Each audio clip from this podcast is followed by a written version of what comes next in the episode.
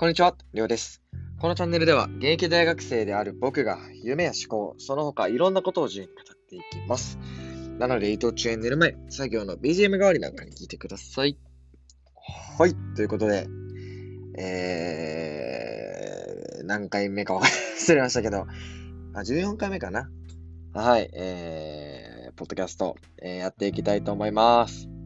今日はですね、今日の回に関しては本気でちょっと喋るか迷いました。でも、やっぱりこうね、ちょっとさらけ出していこうかなと思って、今日は話していきたいと思います。っていうのが、僕の失敗談についての話ですね。そうなんです。正直ほんまに迷いました。でも、なんかね、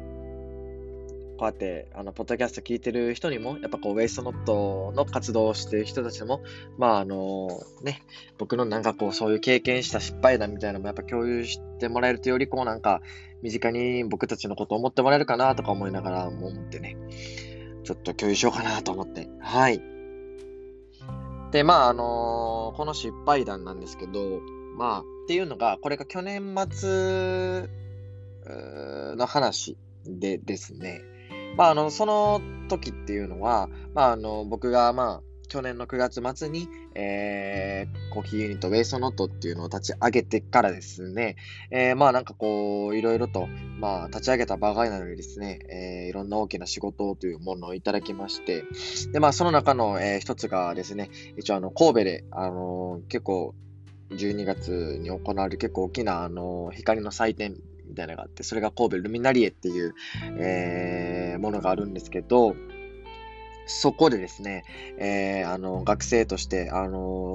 ーヒーの企画運営をやってみいひんかっていう話をいただいてですね、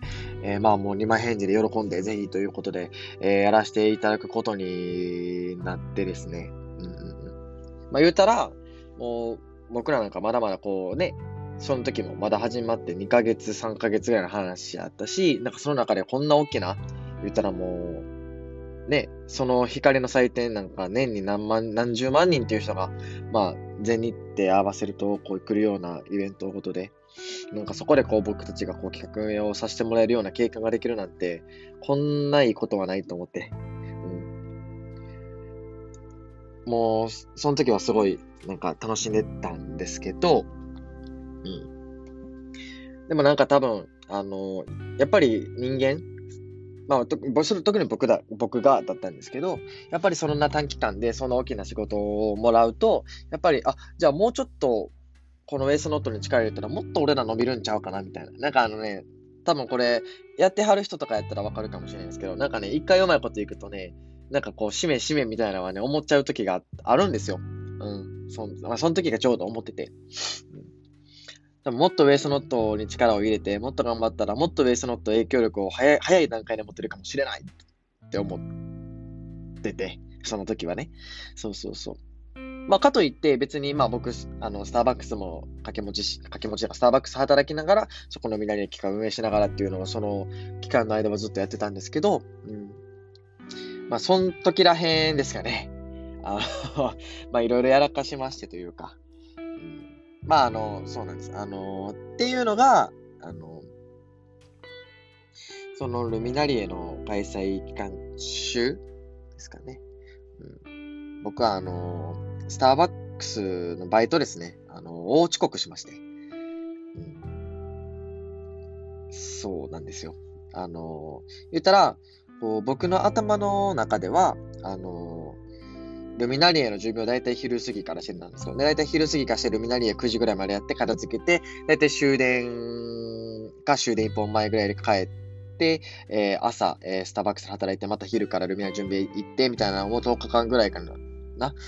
そのルーティーンでやってたんですよ。で僕もやっぱそれでいけると思ってたから、自分のこう体のキャパっていうものを知らずに、でそれにとうとう体っていうのが、ついてこれなくなってですね、本当はスターバックスにですね、7時前にはもうついとかないけない、起きたら10時やったっていう時があったりとかして、もう遅刻ですよね。でも急いで、もう電話してもすいません、謝ったんですけど、でもその前に実は、もう、それ以前にもですね、まあ、僕のその朝の寝坊とかが結構頻繁にあった時があって、で、結構迷惑をかけてた時があったので、もう、ついそのルミナリエの時に遅刻する直前ぐらいに、ちょうど、店長とですね、もうほんまに気をつけますと、改めてカウントのを締めてですね、ちょっと今以上に、もう働いて頑張っていきますっていうのを、まあ約束したばかりのことだったので、もう僕自身ももうすごいこう冷や汗が止まらなかったというか、もう申し訳ないというか、もうやるせない気持ちというか、もうほんまに自分に怒りまでできたぐらいの、ことがあったりとか、っていうのがあって、たりですね。で、まあそれと同じタイミングで、まあ僕がそのルミナリーをやるからっていうので、その準備とかで忙しくって、でその時こう遊ぶ予定をしたりとか、ご飯を行く予定やった人たちに対してこうドタキャンをしてしまうっていうことがあったりとか、そうなんですよね。まあなんかほんまにその時期ぐらいの時ってなんだろうな。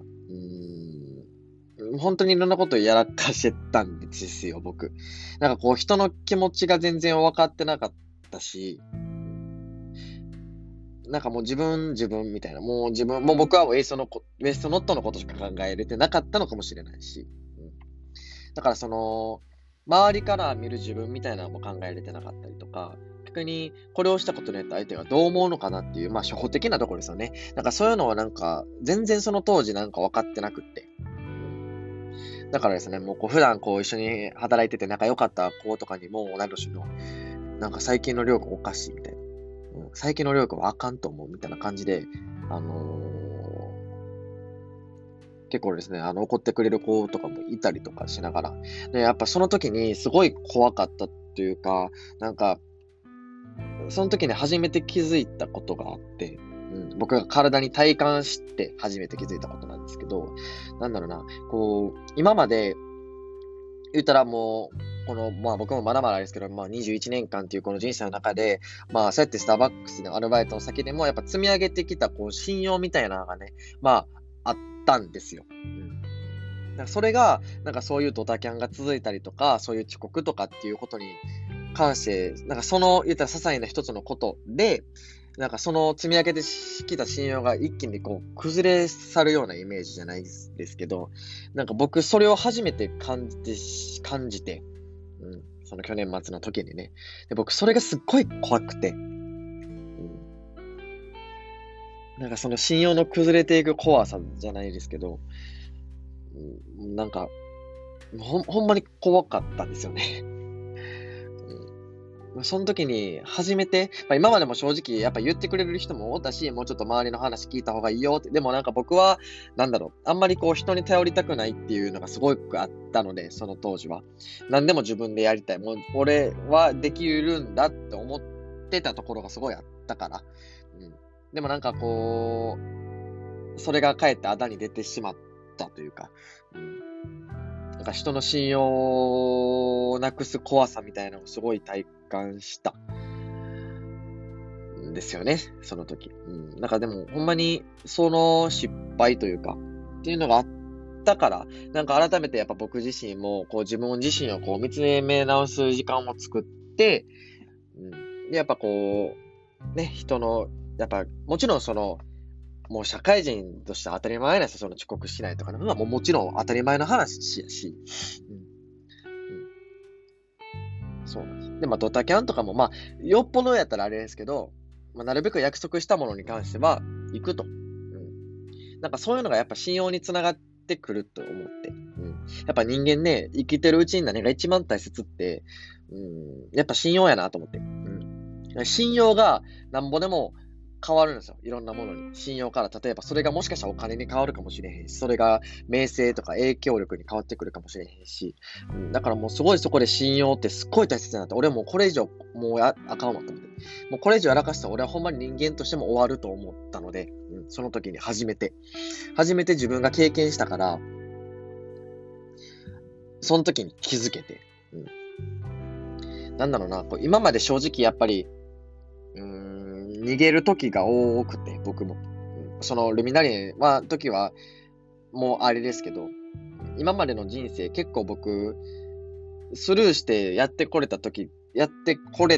が多かったので、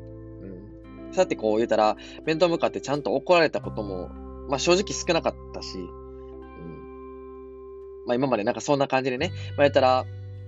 もうこれから会うことのないような人だったら連絡切ってもらえばもう言ったら繋がらないわけじゃないですか。まあ、そんな感じで言ったらもう自分の都合の悪いことからはすごい逃げてったんですよ。もう耳塞いでたみたいな。でもそういうわけにはいかへんなっていうのもやっぱ気づけた。逃げたらあかんなと。ほんまに。もうなんぼでもボコボコに怒られてもそこで逃げたらあかんとほんまに思いました。なんかそこが、まあ正直その去年末の段階ではほんまにたくさんの人に迷惑もかけたし、たくさんの人を怒らせたし、たくさんの人を失望させたとも思います。でも、なんかその大きな失敗っていうのがあったから、なんか僕は今こうやってなんか、まあ少しは多分成長できたかなと思うんですけど、なんかこう周りの人の気持ちが少しずつは理解できるようになれてるんじゃないかなとも思ったり、まあ最近ではやっぱりこうなるべく人に頼るようにもしてますし、やっぱ僕一人だけの脳じゃどうにもならんものがあるから、やっぱり人の話をいっぱい聞くようにやっぱせなあかんなとも思って、やっぱいろんな人から吸収していることも思ってますし、でもやっぱりこうね、やっぱ初めてそういうのをやっぱ失敗したからこそなんか分かるもんってやっぱあるなと思いながら、ほんまにそうなんです。だからね、多分この話を聞いてすごいなんかもう最低やなって思う人多分おると思いますし、でもなんかね、こうやってさらけ出してみることでなんかもう僕の全てを知ってもらおうかなとじゃないけど、やっぱウエストノットとしてこれからずっと、活動していこうと思ってるので、ちょっと今日は話してみました。そうなんです。まあでもね、ほんまにこれからはですね、よりまあこう周りの人にも、目を配りながら、僕は僕らしくね、まあなんかその人に流されるすぎることはなく、人のいいところ、意見とかも聞きながら、なんかいいように、まあ自分自身も、生きていければいいなと思ってますね。っていう感じです。いや、そんな暗い感じではないと思うんですけどね。まあ、こんな感じで、まあ、